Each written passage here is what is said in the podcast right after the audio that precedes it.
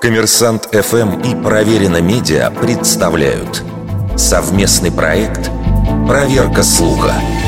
Правда ли, что автор логотипа Nike получила за свою работу всего 35 долларов?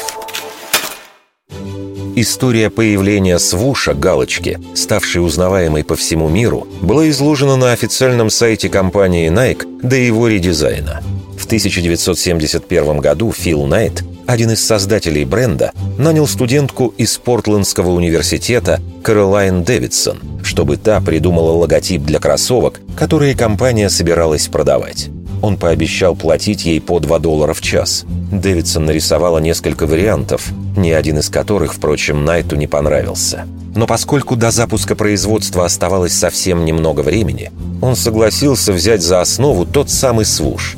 И действительно, за 17 с половиной часов работы девушка получила 35 долларов. Правда, по сегодняшним меркам, с учетом инфляции, это было бы уже 260. Позднее создательница логотипа подтверждала, что получила такой весьма скромный гонорар.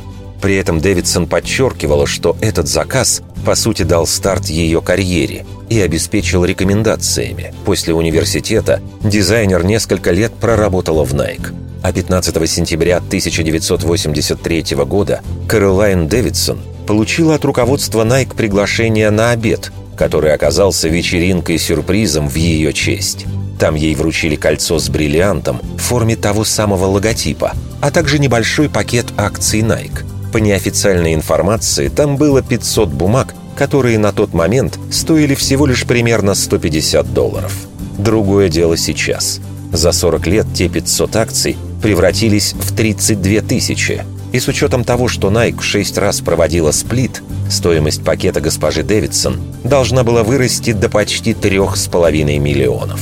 Впрочем, дизайнер рассказывала, что после сплитов часть бумаг она все же продала. Поэтому каков сейчас размер ее состояния, неизвестно. Вердикт.